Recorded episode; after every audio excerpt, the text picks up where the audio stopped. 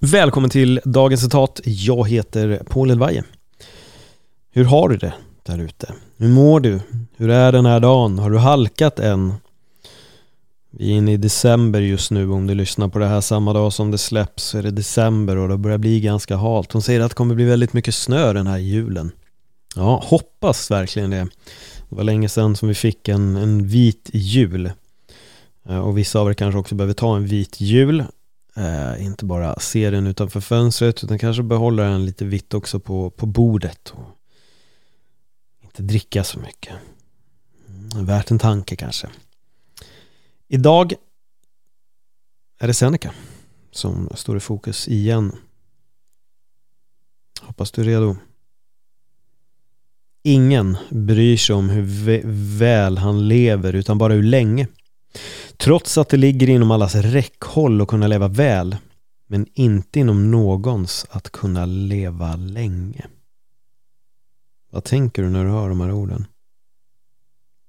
Ingen bryr sig om hur väl han lever Ingen bryr sig om hur väl han lever utan bara hur länge. Trots att det ligger inom allas räckhåll att kunna leva väl men inte inom någons att kunna leva länge.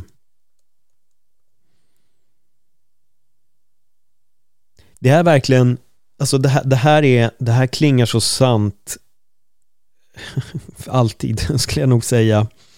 Eh, jag brukar alltid säga det att det, det har inte hänt så mycket sen, sen då till nu förutom att tekniken har förändrats men just det här är verkligen någonting. Många gånger så pratas det mer om hur länge man ska leva. Jag ska bli 100 eller jag ska bli 200. Jag brukar själv säga det lite skämtsamt att jag ska leva till jag är 150 eller 200. Jag ska bli gammal och fylld av visdom och, eller bara leva vidare.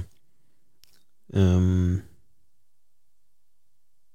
men det är lätt att glömma att le, leva bra, att leva väl på den tiden kanske för stort fokus på att vi bara ska vara odödliga och leva länge men vi glömmer bort att ta vara på den tiden som vi faktiskt har.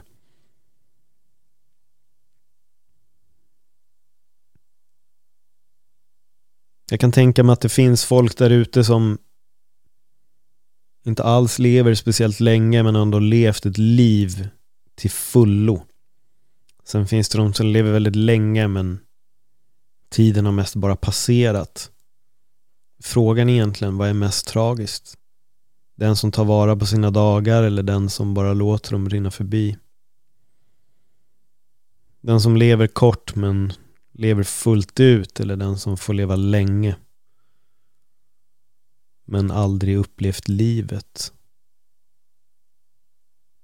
Och idag fastnar vi i det här mönstret. Jag har sagt det så många gånger så jag känner, börjar känna mig som en papegoja nästan och repeterar men det här med att gå till ett arbete till exempel som man inte trivs med. Det är ju ett sätt att inte leva väl, om man säger så. Det är väldigt viktigt att kunna ta vara på dagarna och stunderna man har och njuta av livet till fullo. Sen betyder det inte att varenda dag behöver man njuta av livet till fullo. Det kommer såklart finnas dagar där saker och ting eh, man hellre bara vill att några dagar rinner bort och ibland kanske man kan känna som i en vecka att äh, nu vill jag bara att den här veckan försvinner. Det, det tillhör livet med. Men den veckan får inte bli månader och de månaderna får inte bli år. Och det otäcka är att ju äldre jag blir desto snabbare går tiden. Jag tycker redan att det är skrämmande att tänka att det snart är julafton för att det känns verkligen som att det var igår som jag planerade den förra julen. Tiden går obehagligt fort. Verkligen obehagligt fort. Åren går så himla snabbt. Det verkligen bara flyger förbi. När jag var ung så upplevde jag aldrig att tiden passerade på det sättet som den gjorde men det går väldigt snabbt just nu. Det går obehagligt snabbt. Obehagligt snabbt. Och jag tror det verkligen är tid att ta vara på det som vi har nu och leva väl istället för att bara fokusera på hur länge